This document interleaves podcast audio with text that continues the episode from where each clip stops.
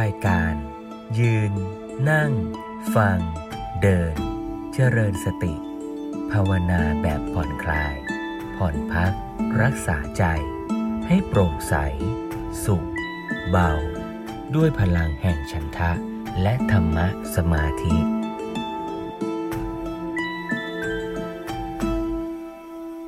ความเดิมตอนที่แล้วเราได้ฟังธรรมบรรยายของหลวงพ่อสมเด็จพระพุทธโฆษาจารย์จากชุดจากจิตวิทยาสู่จิตภาวนาในหัวข้อเรื่องหลักการปฏิบัติความมุ่งหมายและตัวทำงานของวิปัสสนารวมทั้งวิธีการกำหนดและการวางใจในการปฏิบัติวิปัสสนากรรมฐานถ้าพูดในภาพรวมให้โยมทบทวนเรื่องราวสักนิดหน่อยเนี่ยก่อนหน้านี้เราได้ฟังหลวงพ่อสมเด็จพูดถึงเรื่องของสติปัฏฐานแล้วก็อธิบายสติปัฏฐานเนี่ยจำแนกออกมานะเป็นกายานุปัสสนาสติปัฏฐานเวทนาจิตตาธรรมานุปัสสนาสติปัฏฐานว่าการเจริญสติโดยการพิจารณากายเวทนาจิตธรรมเนี่ยคืออย่างไรนะซึ่งไม่ว่าจะพิจารณากายพิจารณาเวทนาพิจารณาจิตพิจารณาธรรมเนี่ยก็มีหลักการในการปฏิบัติมีแนวทางในการพิจารณาซึ่งหลวงพ่อสมเด็จแสดงไว้ในธรรมบรรยายที่เราฟังเมื่อวันอาทิตย์สัปดาห์ก่อนเนี่ยว่ามีหลักการสำคัญประเด็นที่หนึ่งก็คือมองสิ่งนั้นตามสภาวะมองแบบ objective ไม่ได้เอาตัวเราเข้าไปเกี่ยวข้องไม่ใส่ความคิดไม่วิพากษ์วิจารณ์นะดูเหมือนดูละครไม่เอาตัวเราเข้าไปเล่นละครนะดูอย่างที่มันเป็นอันที่สองก็คือดูตามธรรมดาอันนี้ต่างจากสมถะที่หลวงพ่อสมเด็จยกตัวอย่างเปรียบเทียบว่าดูอสุภะแบบสมถะเนี่ยดูให้เห็นว่ามันไม่งามดูให้มันเกิดความรู้สึกว่ามันไม่งามแต่มองอย่างสติปัฏฐานเนี่ยก็มองตามที่มันเป็นว่ามันเป็นอย่างไรนะไม่ต้องไปปรุงแต่งให้เห็นว่าเป็นสิ่งน่าเกลียดน่ากลัวหรือเป็นสิ่งที่จะต้องรังเกียจแต่มองเห็นตามที่มันเป็นประเด็นที่สามก็คือมองให้ทันตามที่เป็นไปคือเห็นว่ารูปนามมีลักษณะเกิดขึ้นแล้วก็ดับไปเห็นตามที่มันเป็นในแต่ละปัจจุบันขณะและประเด็นถัดมาก็คือว่าดูให้เกิดปัญญาไม่ให้เกิดปัญหาก็คือว่าดูตัวเองตามจริงไม่ใช่ดูแล้วสร้างภาพวาด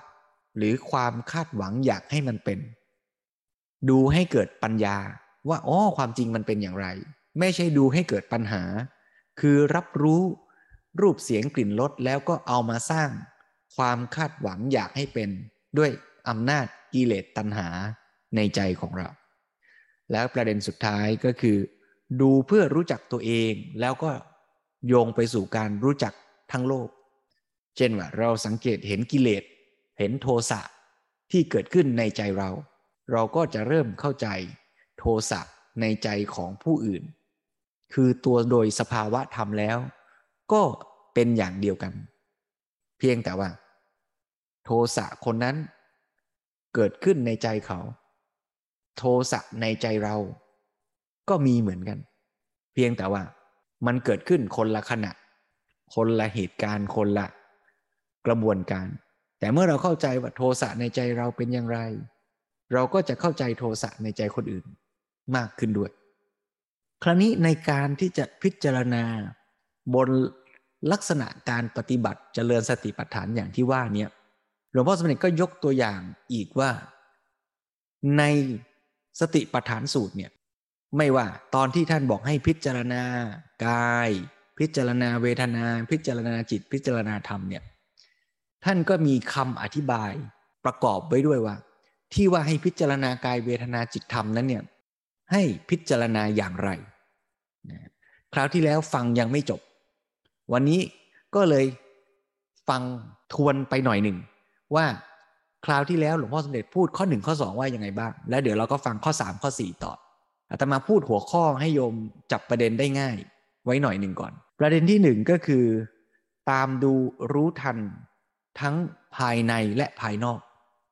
ก็คือตอนดูกายก็ดูทั้งกายภายในกายภายนอกดูเวทนาก็เวทนาภายในเวทนาภายนอกคำว่าภายในและภายนอกนั้นคืออย่างไรนี่คือประเด็นที่หนึ่งประเด็นที่สองก็คือรู้ความเป็นจริงทันตามที่เป็น ก็คือไม่ว่าจะดูกายดูเวทนาดูจิตดูธรรมเนี่ยก็ต้องดูให้ทันตามที่เป็นแสดงว่าต้องดูที่เป็นปัจจุบันแล้วเห็นความเป็นไปในแต่ละปัจจุบันขณะนี่คือประเด็นที่สองประเด็นที่สามก็คือมีสติปรากฏชัดตรงตามจริงว่ามีสภาวะธรรมอย่างนั้นไม่เอาสมมุติไปครอบงำก็คือเมื่อสังเกตสภาวะไม่ว่ากายเวทนาจิตธรรมก็ต้องสังเกตเห็นตามจริงตามสภาวะของมันไม่ไปสร้างสมมุติสร้างชุดความคิดของเราซ้อนทับเข้าไปประเด็นที่สี่ก็คือดูสังเกตพิจารณากายเวทนาจิตธรรมเพื่อที่จะเป็นอยู่อย่างไม่ขึ้นกับอะไรก็คือเมื่อเราสังเกตเห็นตามเป็นจริงชีวิตของเราที่ไปอิงอาศัยในสิ่งทั้งหลายก็จะอิงอาศัยน้อยลงน้อยลงเป็นอิสระมากขึ้นมากขึ้นโยมฟังแล้วยังไม่ค่อยเข้าใจใช่ไหมเพราะฉะนั้นต้องมาฟังธรรมบรรยายจากนี้ด้วยความตั้งอกตั้งใจร่วมกันตั้งประเด็นไว้ก่อนนะว่าประเด็นวันนี้เนี่ยต่อเนื่องเชื่อมโยงจากคราวที่แล้วว่าเราจะมีหลักการในการปฏิบัติเจริญสติปัฏฐานในการกำหนดในการพิจารณาในการวางใจในการเจริญสติปัฏฐานอย่างไรไม่ว่าจะพิจารณากายเวทนาจิตธรรมเนี่ยจะต้องมีท่าทีในการพิจารณา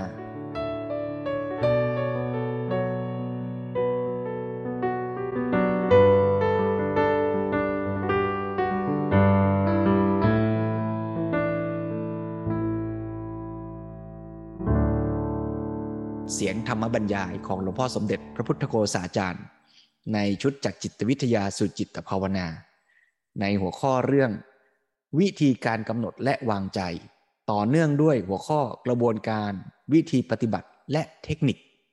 ขอให้ญาติโยมทุกท่านได้อยู่ในอิริยาบถที่ผ่อนคลายสบายสบายวางจิตวางใจให้พร้อมในการที่จะได้สดับรับฟังธรรมบรรยายร่วมกัน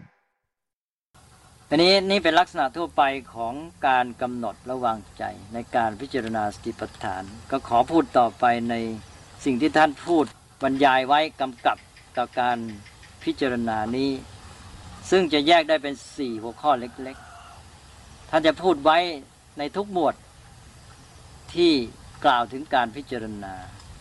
อันที่หนึ่งก็จะพูดถึงว่าตามดูรู้ทันกายในกายทั้งภายในแล้วก็ตามดูรู้ทันกายภายนอกตามดูรู้ทันกายในกายทั้งภายในทั้งภายนอกทั้งอันนี้หมายความว่าอย่างไรกายภายในกายภายนอกกายทั้งภายในและภายนอกมีคำอธิบายว่ากายภายในก็คือกายของตนเองกายภายนอกก็คือกายของผู้อื่นแต่นี้กายผู้อื่นเราจะไปรู้ได้อย่างไรแต่กายของตัวเองเราก็รู้ได้สิมันเกิดขึ้นเป็นไปอย่างไรเคลื่อนไหวนี่ตามดูรู้ทันทีนี้ของผู้อื่นจะรู้อย่างไรก็บอกว่าสติปัฏฐานนี่ก็ให้รู้เท่าทันความจริงที่มันปรากฏขึ้นมาทุกอย่างนี่เพราะนั้นในชีวิตของเราเนี่ยมันก็ต้องไปเกี่ยวข้องกับสิ่งทั้งหลายแต่คนอื่นไปพบปะพูดจาบุคคลอื่นนั้นก็เข้ามาประสบกับเราทางอายตนะเป็นรูปธรรมเป็นเสียงเข้ามาเราก็ได้ยินเสียงเป็นอารมณ์เข้ามามันก็ปรากฏแก่เราสิ่งเหล่านี้น่ะเราก็จะต้องตามดูรู้ทันเช่นเดียวกันแต่ว่าเราไม่ต้องไปสอดรู้หมายความว่าคือไปรู้เท่าทันเท่าที่เราไปเกี่ยวข้องพบเห็นนึกถึงเวลามันปรากฏแก่เราปรากฏในใจก็ตามปรากฏในการเห็นทางตาได้ยินหูก็ตามก็ต้องรู้ตามที่มันเป็นเนี่ยและที่นี้ว่าถึงว่าคนอื่นๆเนี่ยโดยภาวะของชีวิตโดยความเป็นมนุษย์นี่ก็เหมือนกับเราแล้วถ้าเขามีโลภะโลภะที่เกิดขึ้นในจิตใจของเขาแต่สภาวะของมันตัวองค์ธรรมนี่มันก็เป็นสภาวะแบบเดียวกันถ้าเราดูรู้เข้าใจโลภะที่เกิดขึ้นในใจเราเนี่ยโดยความเป็นมนุษย์เนี่ยเราจะเข้าใจคนอื่นด้วยเราจะเข้าใจสภาพจิตคนอื่นเราก็จะเข้าใจองค์ธรรมกิเลส ความดีกุศลธรรมอกุศลธรรมที่มีอยู่เป็นอยู่ในตัวเราแล้วก็ที่มันเกิดขึ้นในผู้อื่นก็เช่นเดียวกันอันนี้มันเป็นความรู้ความเข้าใจที่มันเป็นไปได้ทั้งภายในและภายนอกแล้วก็ทั้งตัวเองและผู้อื่นทำให้เข้าใจทั้งตัวเองและผู้อื่นเพราะฉะนั้นที่บอกเมื่อกี้บอกว่าสติปัฏฐานนี้ให้รู้จักตัวเองเข้าใจตัวเองนั้นไม่ใช่แค่นั้นแต่ทำให้รู้จักผู้อื่นด้วยเข้าใจผู้อื่นด้วยแล้วก็คือเข้าใจโลกและชีวิตทั้งหมดในที่สุดนั่นเองเอาละทีนี้ต่อไปส่วนที่สองส่วนที่สองนี่ท่านจะกำกับไว้เสมอบอกว่าสมุทยธรรมานุปัสสีวากายสมิงวิหารติวยธรรมานุปัสสีวากายสมิงวิหารติสมุทยวยธรรมานุปัสสีวากายสมิงวิหารติถ้าเปลี่ยนเป็นเวทนาก็เอาเวทนาสุมาใส่แทนกายสมิงถ้าเป็นจิตก็เป็นจิตเตถ้าเป็นธรรมก็เป็นธรรมเมสุคือหมายความว่าใช้ทุกตอนอันนี้ก็เป็นสิ่งที่ว่าเป็นการรู้ความเกิดขึ้นความดับสลายแล้วก็รู้ทั้งความเกิดขึ้นและความดับสลายอันนี้ได้พูดมาแล้วก็คือว่าการรู้ทันความเป็นจริงที่เกิดขึ้นจนกระทั่งเห็นความจริงที่เป็นไปอยู่ตลอดเวลาซึ่งก็คือการปรากฏตัวของรูปนามที่เรียกว่าการเกิดแล้วก็สลายไปที่เรียกว่าการดับเพราะนั้นในโลกนี้ไม่มีอะไรมีแต่การเกิดขึ้นและดับไปของรูปธรรมนามธรรมทั้งสิ้นถ้าเราดูกันแยกแยะให้จริงแล้วก็จะเห็นอย่างนี้ตั้งแต่การเกิดดับของรูปนามที่มองเห็นเป็นช่วงกว้างเป็นของหยาบจนกระทั่งถึงว่าทุกขณะจิตในร่างกายของเรานี้ก็มีการเกิดดับสลายของรูปธรรมตลอดเวลาในจิตใจของเราก็ทุกขณะซึ่งขณะนี้มันย่อยรวดเร็วยิ่งกว่าวินาทีด้วยซ้ำแล้วก็อันนี้ก็คือการเห็นไตรลักษณ์อย่างที่ว่ามาแล้วเพราะนั้นข้อนี้ก็ข้ามไปนี่ต่อไปอันที่สามที่ท่านกำกับไว้เสมอก็คือข้อว่าอัตถิกาโยติวาปนัสสะสติปัจจุปัฏฐิตาโหติยาวเทวะยานมัตตายะปฏิสติมัตตายะซึ่งแปลความว่ามีสติปรากฏชัดว่ากายมีอยู่หรือเป็นกายเพียงเพื่อญาณและเพื่อสติเฉพาะนี่หมายความว่าอย่างไรย้ำอีกทีแปลให้ง่ายขึ้นมีสติปรากฏชัดว่าเป็นกายหรือมีกายอยู่เพียงเพื่อความรู้และเพื่อความระลึกไว้คือเพื่อปัญญาและเพื่อสตินั่นเองอันนี้ก็มีข้อที่ควรสังเกตเป็นสองตอนก็คือหนึ่งที่ว่าสติปรากฏชัดว่ากายมีอยู่เนี่ยก็หมายความว่าเป็นสติที่กำหนดชัดเจนตรงตามความจริงว่ากายเนี่ยมีอยู่หรือเป็นกายนั่นแหละอย่างที่บอกเมื่อกี้แล้วว่าก็เป็นกายหรือมีกายอยู่มีสภาวธรรมที่เป็นอย่างนั้นซึ่งไม่ใช่เป็นสัตว์บุคคลตัวตนเราเขาไม่ใช่ของเขาไม่ใช่ของใคร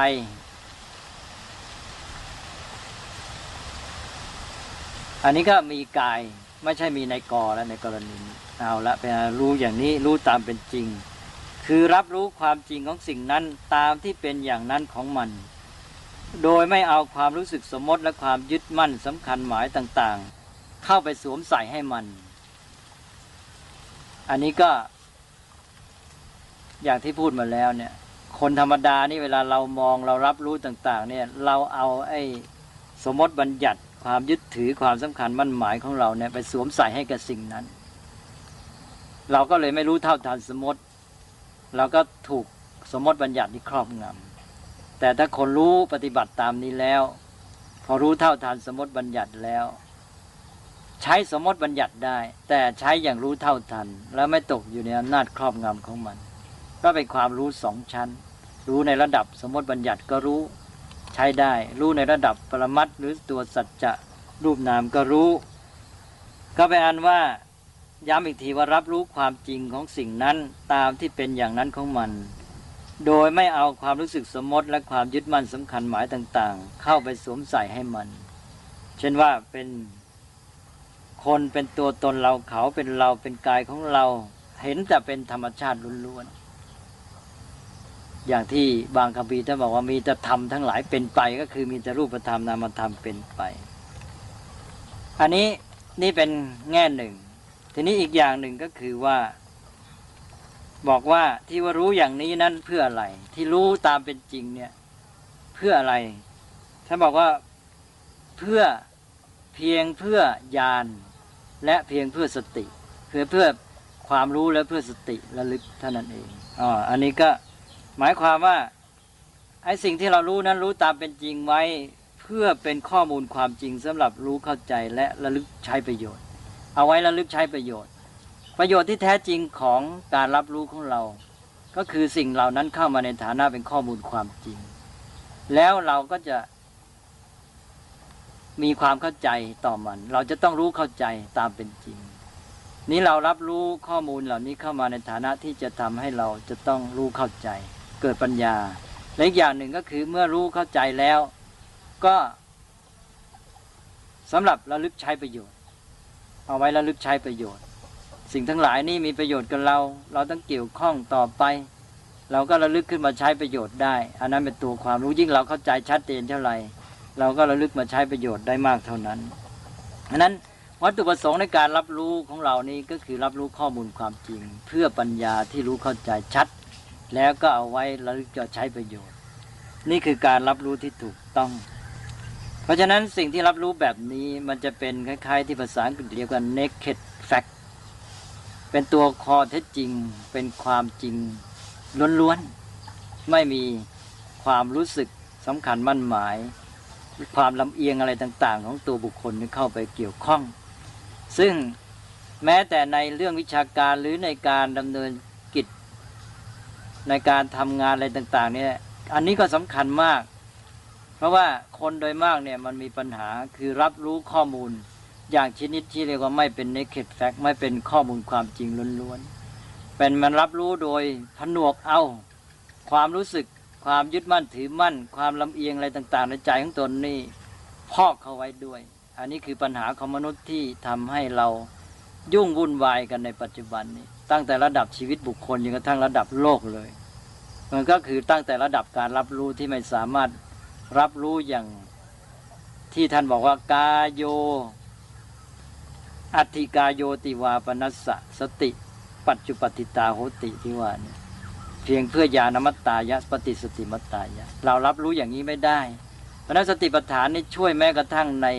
การดำเนินชีวิตและในการทำกิจการงานของมนุษย์ในโลกทั้งหมดก็เราจะต้องฝึกอันนี้ขึ้นมาเมื่อฝึกอันนี้ขึ้นมาแล้วมันก็จะช่วยแก้ปัญหาของโลกและชีวิตของสังคมได้ด้วยไม่เฉพาะชีปัญหาส่วนตนเท่านั้นอย่างที่ว่าแล้วก็รับรู้ข้อมูลเข้ามาเป็นความรู้ความจริงล้วนๆเพื่อการที่ทำความเข้าใจให้รู้แจ่มแจ้งนี่เป็นเรื่องของการที่ว่ารับรู้เข้ามาแล้วก็ใช้ปัญญาพิจารณาเกิดความรู้เข้าใจชัดเจนแล้วก็เป็นเรื่องข้อมูลสำหรับสติและลึกขึ้นมาใช้ประโยชน์ต่อไปอันนี้อาตมาเห็นว่าคงจะเป็นประโยชน์มากก็เป็นอันว่าสำหรับชีวิตส่วนตัวก็เราก็ไม่รับรู้ข้อมูลเข้ามาลักษณะที่จะเอาไปละเมอเพ้อพกหลงละเมอทำร้ายตัวเองเป็นต้น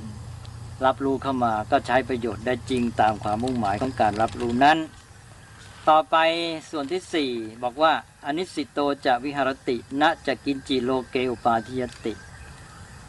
แปลว่าไม่ต้องอิงอาศัยขึ้นต่ออะไรเป็นอยู่อย่างไม่อิงอาศัย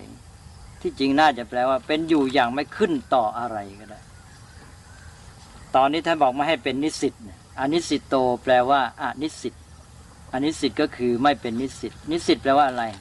นิสิตแปลว่าผู้ที่ต้องอาศัยเขาอยู่หมายความว่ายังต้องอาศัยอาจารย์อยู่นี่เป็นเรื่องวินัยนะทางพระท่านในทางวินัยนี่ให้มีนิสัยนิสิตพระที่ถือนิสัยอย่างบวชเข้ามานี่อยู่กับอุปัชฌาย์นี่เป็นนิสิตในภาษาไทยเราก็มาใช้กับผู้เข้าเรียน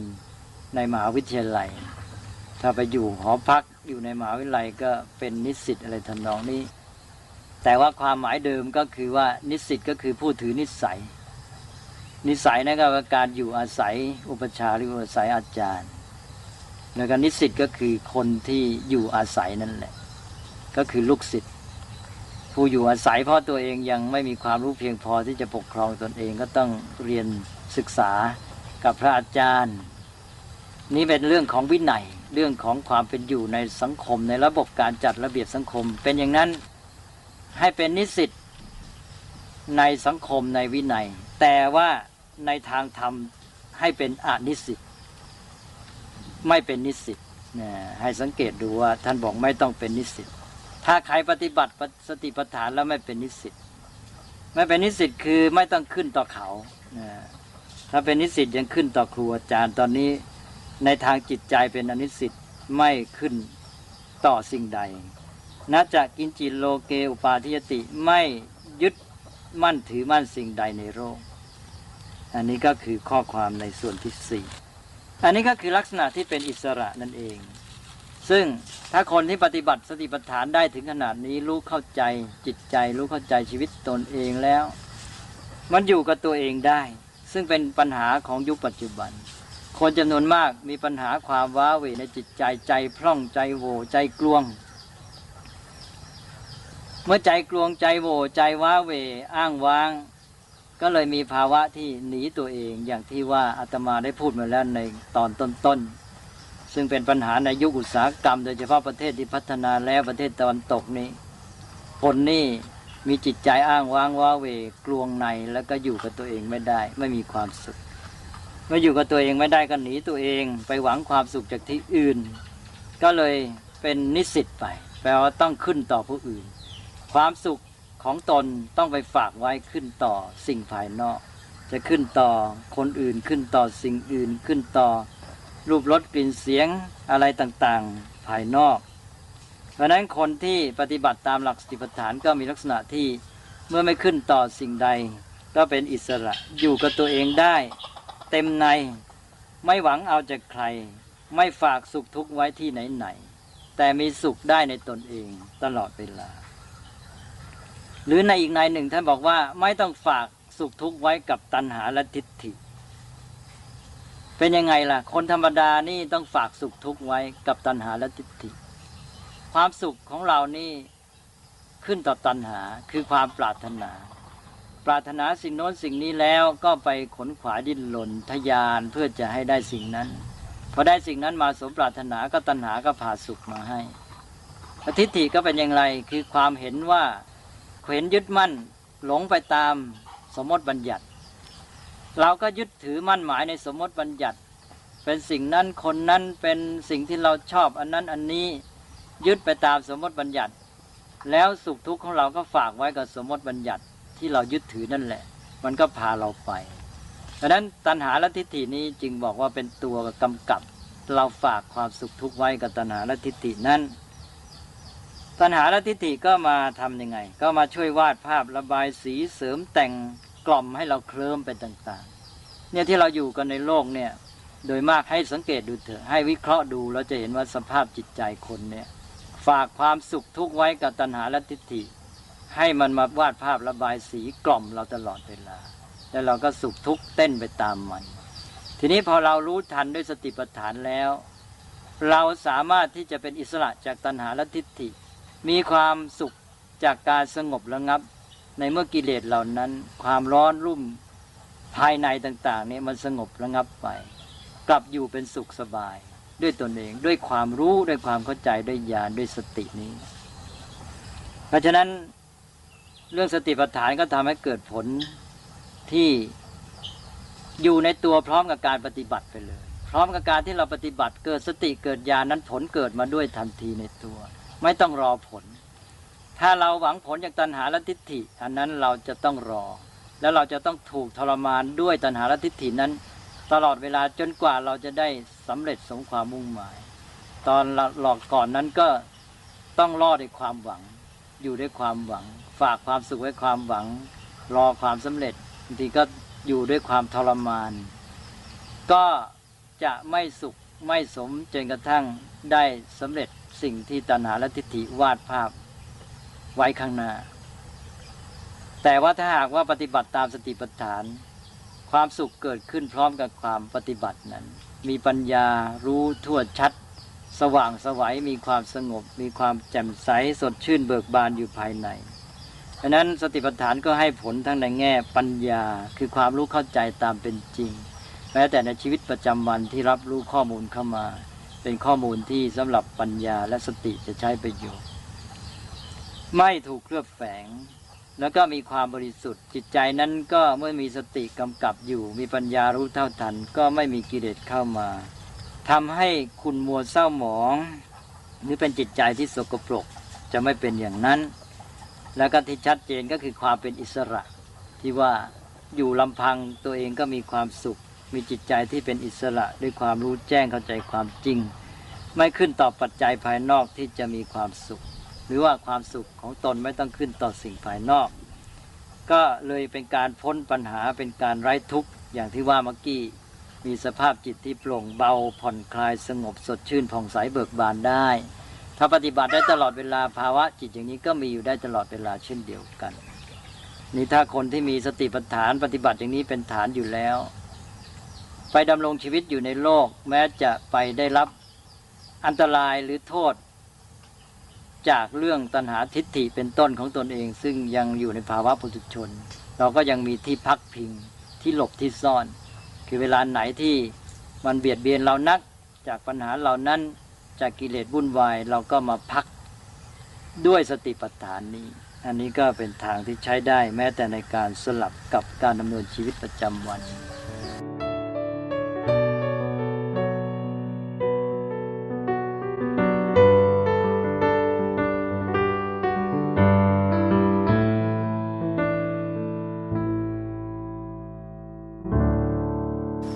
ทีนี้เรื่องต่อไปนี้ก็เป็นเรื่องที่ว่าจะเป็นการพูดเริ่มไว้สำหรับหัวข้อต่อไปคือเรื่องของกระบวนวิธีปฏิบัติและเทคนิคนี้การปฏิบัติสติปัฏฐานนี้ตอนลงรายละเอียดวิธีปฏิบัติปลีกย่อยเนี่ยจะมีเทคนิคหรือกลวิธีที่สำนักและอาจารย์ต่างๆท่านวางกันไว้ซึ่งอาจจะต่างๆกันไปได้เพราะนั้นในขั้นเทคนิคเนี่ยอาตมาก็จะไม่ขอพูดในที่นี้จะยกตัวอย่างเช่นว่าท่านบัญญัติคำว่าหนอขึ้นมาเอาคำว่าหนอมากำกับกับการที่พูดในใจอย่างพูดในใจว่าย่างหนอหรือขวาย่างหนอซ้ายย่างหนอหรือว่าแม้แต่ซอยออกไปอย่างการซอยอิริยาบถเช่นในการจงกรมมีการซอยจังหวะ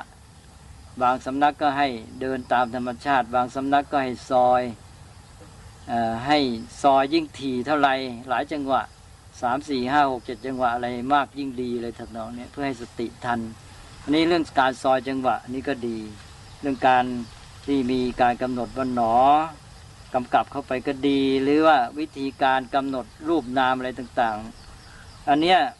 มากมายก็เป็นรายละเอียดวิธีปฏิบัติเป็นเทคนิคของสำนักของอาจารย์อาตมาจะไม่กล่าวในที่นี้เพราะพูดแต่หลักปฏิบัติทั่วไปโดยเฉพาะกันเน้นเรื่องข้อปฏิบัติที่มาจากพระไตรปิฎกอันนี้ก็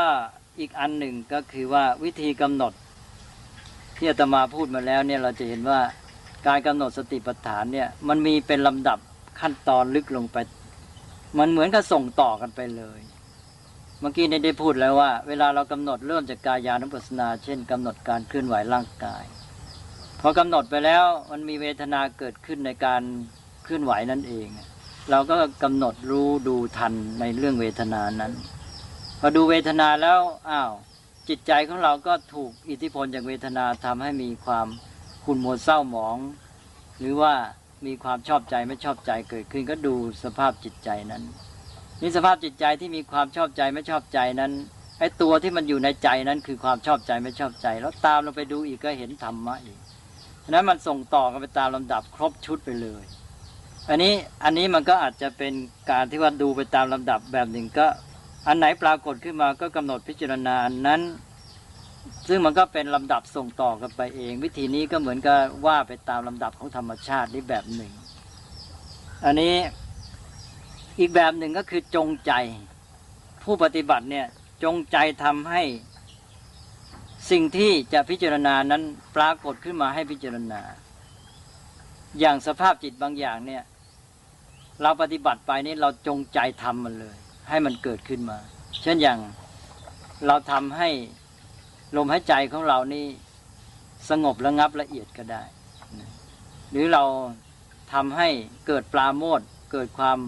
ร่าเริงบันเทิงใจขึ้นมาในข้อปฏิบัตินั้นท่านจะมีวิธีอย่างนี้อันนี้ก็เป็นการจงใจทำให้สภาพอย่างนั้นเกิดขึ้นมาสำหรับเราพิจารณา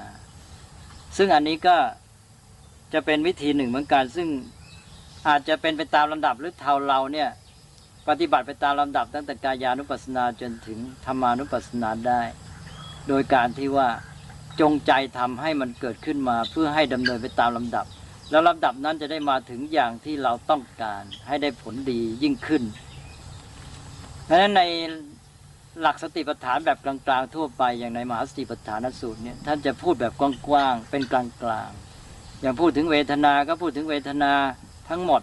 เวทนาที่เป็นสุขเป็นทุกข์ไม่สุขไม่ทุกข์ที่มีอามิตรไม่มีอามิตรอะไรต่างๆเหล่านี้พูดอย่างเป็นกลางๆบางตอนก็จะมีบ้างเรื่องการที่จงใจทำแต่ว่าในบางสูตรในบางวิธีปฏิบัติเนี่ยจะเอาเรื่องการจงใจทำนี้ขึ้นมาชัดเจนก็คือในหลักเรื่องอานาปานสติสูตรซึ่งพระพุทธเจ้าทรงนำมาสอนว่าให้เอาอานาปานสติเนี่ยมาใช้เป็นทางดำเนินของสติปัฏฐานคือใช้อานาปานสติเป็นแกนนำเข้าสู่สติปัฏฐานอันนี้ก็คือการที่ว่าจะได้ใช้เทคนิคแบบนี้คือการที่ว่าจะจงใจสร้าง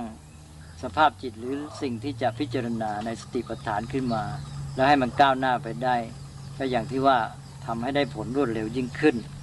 นั้นก็เลยกลายเป็นวิธีตามธรรมชาติอย่างหนึ่งกับวิธีที่เข้าถึงลำดับในสติปัฏฐานโดยการที่จงใจทำขึ้นมาเช่นวิธีในการใช้อานาปานสติสิบหกขั้นคือการใช้อานาปานสติเป็นอุปกรณ์จงใจสร้างสิ่งที่จะพิจารณาขึ้นมาเช่นสร้างสภาพจิตแล้วก็การที่จะได้กำหนดธรรมะในขั้นธรรมานุปัสสนาสติปัฏฐานซึ่งอันนี้จะได้เป็นหัวข้อต่อไปคือการที่ว่าจะได้เอาอานาปานสตินี้เป็นตัวโยงเข้าหาวิธีปฏิบัติตามสติปัฏฐานนี่เป็นเทคนิคอย่างหนึ่งแปลว่าตอนนี้อาตมาคิดว่าควรจะพูดไว้เท่านี้ก่อนในหัวข้อเรื่องของหลักการทั่วไปของสติปัฏฐานก็พอสมควรดังนั้นคราวหน้าก็จะได้ไปพูดจำเพาะลงไปในเรื่องของการใช้เทคนิคโดยเอาอานาปานสติมาเป็นอุปกรณ์ในการนำเข้าสู่สติปัฏฐานสำหรับในคราวนี้ก็จะขอยุติการบรรยายไว้เพียงเท่านี้ก็ขออนุโมทนาท่านผู้สนใจเจริญภาวนาทุกท่านขอจงเจริญงอกงามในธรรมโดยทั่วกันทุกท่านเจริญพรที่จบไปเมื่อสักครู่เป็นธรรมบรรยายของหลวงพ่อสมเด็จพระพุทธโฆษาจารย์สองตอนนะตอนแรกเป็นช่วงท้ายของเรื่องวิธีการกำหนดและวางใจในการเจริญสติปัฏฐานแล้วก็ตอนที่สองก็เป็นเรื่องของกระบวนวิธีปฏิบัติและเทคนิคในการเจริญสติปัฏฐานในตอนที่สองนั้นหลวงพ่อสมเด็จก็แสดงให้เห็นว่ากระบวนการปฏิบัติเนี่ยมีอยู่สองแบบใหญ่ๆคือแบบที่ว่าโดยหลักการทั่วไปที่แสดงไว้ในมหาสติปัฏฐานสูตรก็คือว่าสังเกตรูปนามตามที่ปรากฏนั่นอะไรปรากฏก็สังเกตอันนั้นก็ได้หรือจะใช้เทคนิคที่จัดทำหรือมีกระบวนการในการสร้างสภาวะธรรมอย่างใดอย่างหนึ่งให้ปรากฏขึ้นเพื่อสังเกตสิ่งนั้นก็ได้ยกตัวอย่างเช่นในอานาปานสติสูตรก็กำหนดเลยว่าให้สังเกตที่ลมหายใจเข้าออกแล้วก็จะมีการสังเกตเป็นรายละเอียดเป็นลำดับขั้นต่อไปนะซึ่งก็จะยกไว้ในวันสัปดาห์หน้าเราก็จะมาฟังกันต่อส่วนถ้าท่านใดอดใจไม่ไหวก็สามารถฟังก่อนได้ในหัวข้อสัปดาห์หน้าเราจะมาพบกับธรรมบรรยายในหัวข้อเรื่องการใช้อานาปานสติโยงสู่สติปัฏฐานสี่ก็จะเห็นความเชื่อมโยงของพระสูตรทั้งสองนี้ท่านใดสนใจก็ศึกษาฟังล่วงหน้าได้ส่วนธรรมบรรยายวันนี้ท่านใดฟังแล้วยังไม่ชัดเจนก็สามารถฟังทบทวนย้อนหลังได้นะตามลิงก์ที่นะได้แสดงในแชทในตอนนี้แล้วนะก็ธรรมะนี่ฟังซ้ำๆได้นะโยมนะบางทีฟังรอบแรกก็เข้าใจฟังรอบหน้าแล้วก็เข้าใจเพิ่มขึ้นอีกแต่ฟังอย่างไรอย่างไรก็ต้องนำไปลงมือปฏิบัติด้วยนะโยมนะ เอาละเพราะฉะนั้นวันนี้ก็ได้ฟังทำแล้วก็มาปฏิบัติกันสักหน่อยเน้นย้ำนะสรุปความอีกสักทีหนึ่งนะที่หลวงพ่อสมเด็จพูดถึงว่าสิ่งที่พระพุทธเจ้าได้ทรงแสดงกำกับไว้ว่าในการพิจารณากายเวทนาจิตธรรมนั้นเนี่ยเราต้องพิจารณาอย่างไรประการที่หนึ่งก็คือว่าตามดูรู้ทันทั้งกายภายนอกกายภายในเวทนาภายในเวทนาภายนอกจิตภายในจิตภายนอกธรรมภายในธรรมภายนอกก็หมายความว่ามันเกิดขึ้นภายในตัวเราก็ตามหรือว่าเป็นสภาวะธรรมของผู้อื่นสิ่งอื่นที่มากระทบก็ตามแต่หลวงพ่อสมเด็จก็อธิบายต่อไปด้วยว่าให้เราตามดูรู้เท่าที่มันมาปรากฏนะไม่ต้องไปสอดรู้นะไม่ได้แปลว่าท่านบอกว่าจิตเนี่ยมีจิตที่มีโลภะจิตไม่มีโลภะจิตมีโทสะไม่มีโทสะก็ไม่ต้องไปตามรู้มันให้ครบทุกอย่างนะแต่รู้เท่าที่มันปรากฏนั่นมันปรากฏอย่างไรก็รู้อย่างนั้นประการที่สองก็คือรู้ตามความเป็นจริงทันตามที่เป็นก็คือเห็นอาการตามที่มันเป็นในปัจจุบันว่ามันปรากฏเกิดขึ้นมันดับไปนะมันเป็นอย่างไรก็รู้อย่างนั้นสภาวะเสียงเกิดขึ้นเสียงหายไปแล้วสภาวะใจเป็นสุขเกิดขึ้นใจเป็นสุขดับไปแล้วสภาวะความลังเลสงสัยเกิดขึ้นนะสงสัยดับไปแล้วอย่างนี้เป็นต้นประการที่สามคือมีสติปรากฏชัดตรงตามจริงว่ามีสภาวะธรรมอย่างนั้นไม่เอาสมมุติมาครอบงำรู้ตามสภาวะไม่เป็นการปรุงแต่งว่าในกอในขอเป็นเราเป็นเขารู้ตามสภาวะคือรู้ปรมัตถสภาวะธรรมเพราะฉะนั้นผู้ปฏิบัติเจริญสติปัฏฐานเนี่ยถามว่ารู้ปรมัตถ์แล้วก็จะกลายเป็นว่าไม่รู้สมมุติอย่างนั้นหรือก็บอกไม่ใช่เพียงแต่ว่าคนส่วนใหญ่ที่ยังไม่ได้ฝึกเจริญสติปัฏฐานนั้นเนี่ยรู้สมมุติแต่ไม่รู้ปรมัตถ์เวลาเรามองคนก็มองเป็นในกอในขอเวลาเรายกน้ำขึ้นดื่มก็รู้เป็นน้ำหวานน้ำเขียวน้ำแดงน้ำของฉันน้ำของเธอแต่ผู้ที่ฝึกเจริญสติปัฏฐานขณะที่ดื่มน้ำก็รู้สภาวะปรมัตถ์ด้วยคือรู้สภาวะเย็นสภาวะร้อนรู้สภาวะเอิบอาบรู้สภาวะมีมวลมีน้ำหนักดินน้ำลมไฟและในขณะเดียวกันก็ไม่ใช่ว่าจะไม่รู้ว่าน้ำนี้ของใครก็รู้ก็รู้สมมุติด้วยรู้ปรมัตถ์ด้วยประการที่สี่ก็คือเมื่อเรามีสติรู้เท่าทันเราก็จะมีกิเลสตัณหามีท่าทีต่อสิ่งนั้นด้วยอำนาจกิเลสตัณหาน้อยลงเราก็จะรู้รู้ซื่อๆรู้อย่างที่มันเป็นไม่ใช่ว่ารู้แล้วก็ไปยึดเอาว่าฉันอยากให้มันเป็นอย่างไรหรือฉันผลักไสอยากจะให้มันหมดไปสิ้นไปรู้ตามที่มันเป็นรู้อย่างไม่เอาตัณหาอุปาทานของเราเข้าไปยึดไปอยาก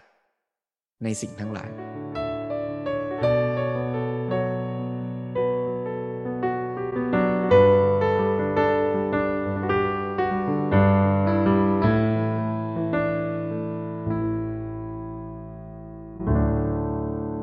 นับจากนี้ก็อยากชวนทุกท่านให้ได้ลองใช้เวลาสักสิบห้านาทีร่วมกันในการที่จะได้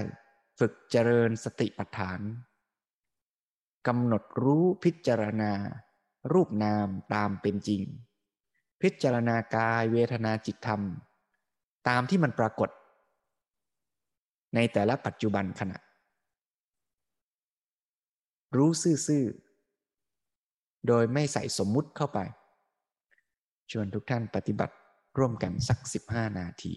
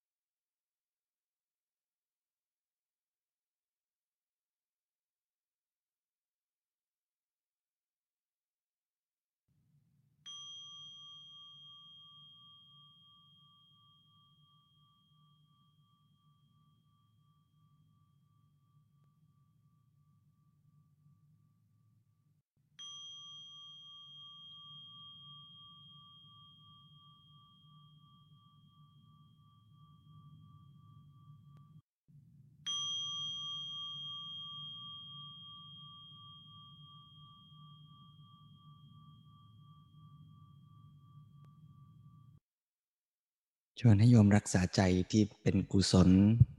มีสติให้ต่อเนื่องไว้แล้วก็ค่อยๆทำความ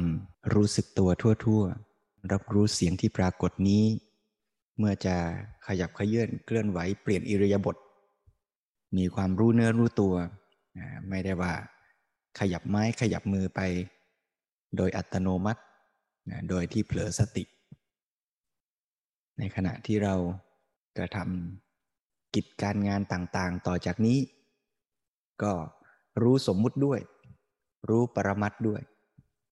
ในขณะที่เรายกน้ำขึ้นมาดื่มเราก็มีความรู้เข้าใจว่าอ๋อนี่น้ำหวานนี่น้ำชานี่น้ำโกโก้รู้มีความคิดประกอบร่วมไปด้วยว่าโอ้นี่เรากินเพราะอย่างนี้เหตุผลอย่างนั้นแต่ในขณะที่เราคิดด้วยเหตุผลอย่างนี้อย่างนั้นเนี่ยมันก็มีความอยากจะอร่อยอยากจะกินเยอะๆปรากฏขึ้นด้วยผู้ที่เจริญสติมาก็มีความระลึกรู้ตัวจับสังเกตได้ว่าเออมันมีความอยากนะมันมีความติดใจในรสอร่อยอยากจะกินเยอะๆนะนะปรากฏขึ้นด้วยพอเรารู้อย่างนี้เนี่ยรู้ตัวอย่างนี้ไอ้สภาวะความอยากจะอร่อยมันก็เบาแรงลงไปหน่อยหนึ่งเห็นไหมหรือว่าเราอยากจะกินแล้วเราเดินไปปรากฏอ้าวมันหมดแล้วนะพอมันหมดแล้วใจมันก็รู้สึกว้านะคิดขึ้นมาว่าโอ้เดี๋ยวพรุ่งนี้จะต้องไปซื้อจะต้องอย่างนี้จะต้องอย่างนั้นนะไอ้ความรู้สึกผิดหวังเสียใจน้อยใจมันปรากฏเกิดขึ้นถ้าเราไม่ได้ฝึกเจริญสติปัฏฐานมาก่อนเราก็อยู่กับความคิดนั้นเต็ม ร้อยเปอร์เซ็นต์ เลยว่าใครนะมาหยิบของกินชิ้นอร่อยชิ้นสุดท้ายในตู้เย็นไปนะอย่าให้รู้นะเดี๋ยวจะอ่าเป็นตุเป็นตะไปแล้วนะนั่งคิดอยู่เป็นวันเป็นคืนก็ได้นะใช่ไหมฮะแต่ถ้าเคยฝึกสติปัฏฐานมามั่งเราก็จะเริ่มนอกจากไอ้ตัวความคิดมันก็มีแหละแต่มันก็มารู้ตัวสภาวะด้วยว่าโอ้เนี่ยหงุดหงิดแล้วโอ้นี่เริ่มยั่วแล้วเนี่ยพอเรามีสติไปรู้ตัวหงุดหงิดตัวยั่วเข้าหน่อยไอ้สภาวะหงุดหงิดหรือยั่วมันก็ไม่ใช่ว่าจะต้องหายไปดับไปหมดไปทันทีเสมอไปหรอกแต่ว่าแน่นอนว่าการมีสติรู้เนี่ยมันก็เป็นปัจจัยทำให้ความยั่วความหงุดหงิดมันก็อ่อนแรงลงตามส่วนแห่งสติที่เรามีนั่นแหละถ้าสติเรามีอ่อนๆน้อยๆมันก็รู้หน่อยว่ายั่วแล้วก็ยั่วต่อก็ได้ถ้ากำลังสติดีมีกำลังมากรู้ปุ๊บไอ้ความยั่วความหงุดหงิดมันก็ดับปั๊บไปเลยก็มีใช่ไหมฮะเราก็ฝึกอย่างเนี้ยฝึกเรื่อยไปก็เหมือนเข้าฟิตเนสยกตุ้มน้ำหนักยกบ่อยๆบ่อยๆบ่อยๆพอไปเจอกระถางต้นไม้ยกปุ๊บแหมกระถางลอยเลยก็มีใช่ไหมแต่บางทีไปเจอกระถางมันหนักน่ะต่อให้เราฝึกมาแล้วก็จริงแต่ยกไม่ขึ้นก็ได้อาจจะเคลื่อนไปได้นิดนึงแล้วก็ต้องวางแต่มันก็เคลื่อนไปได้เท่าที่กำลังกล้ามเนื้อเราฝึกมานั่นแหละอ่าเพราะฉะนั้นเราก็ฝึกอย่างเนี้ยมีเวลาก็ฝึกก่อนนอนฝึกก่อนจะสตาร์ทรถฝึกก่อนที่จะเริ่มเปิดคอมพิวเตอร์ทำงานหน่อยหนึ่งก็ดีนะมีเวลาก็ไปฝึกเป็นคอร์สเป็นช่วงเวลาตามเทคนิคตามสำนักที่มีวิธีเทคนิคในการฝึกที่สอดคล้องตรงตามหลักการสติปัฏฐานในพระไตรปิฎกนะแล้วก็เหมาะกับจริตนิสัยของเราด้วยก็ดีแล้วไม่ว่าจะไปฝึกในสำนักหรือฝึกที่บ้านก็อย่าให้ฝึกเฉพาะตอนนั่งสมาธิกับเดินจงกรมแต่ว่าตอนซักผ้าตอนถูบ้านตอนคุยโทรศัพท์หรือเดี๋ยวจะปิดคอมพิวเตอร์แล้วจะเดินไปแปรงฟันก็เป็นโอกาสในการฝึกเจริญสติเจริญกุศลด้วยเอานะโยมนะโยมบอกว่าแหมบางทีสติก็เอาไม่อยู่นะก็อย่างน้อยก็ดีที่รู้ว่าเอาไม่อยู่ดีกว่าไปกับมันแบบไม่รู้เนื้อรู้ตัวเลยรู้สักนิดก็ยังดีแต่ก็เป็นเครื่องเตือนว่าเราก็ต้องฝึกมากขึ้นนะไม่ใช่ว่ารู้ว่ามันไม่ดีอ๋อนี่ไงสักแต่ว่ารู้แล้วก็ไม่ทำอะไรต่อ เอาอย่างนี้ก็ไม่ถูกเห็นไหมก็ต้องฝึกต่อไปพัฒนายิ่งขึ้นต่อไป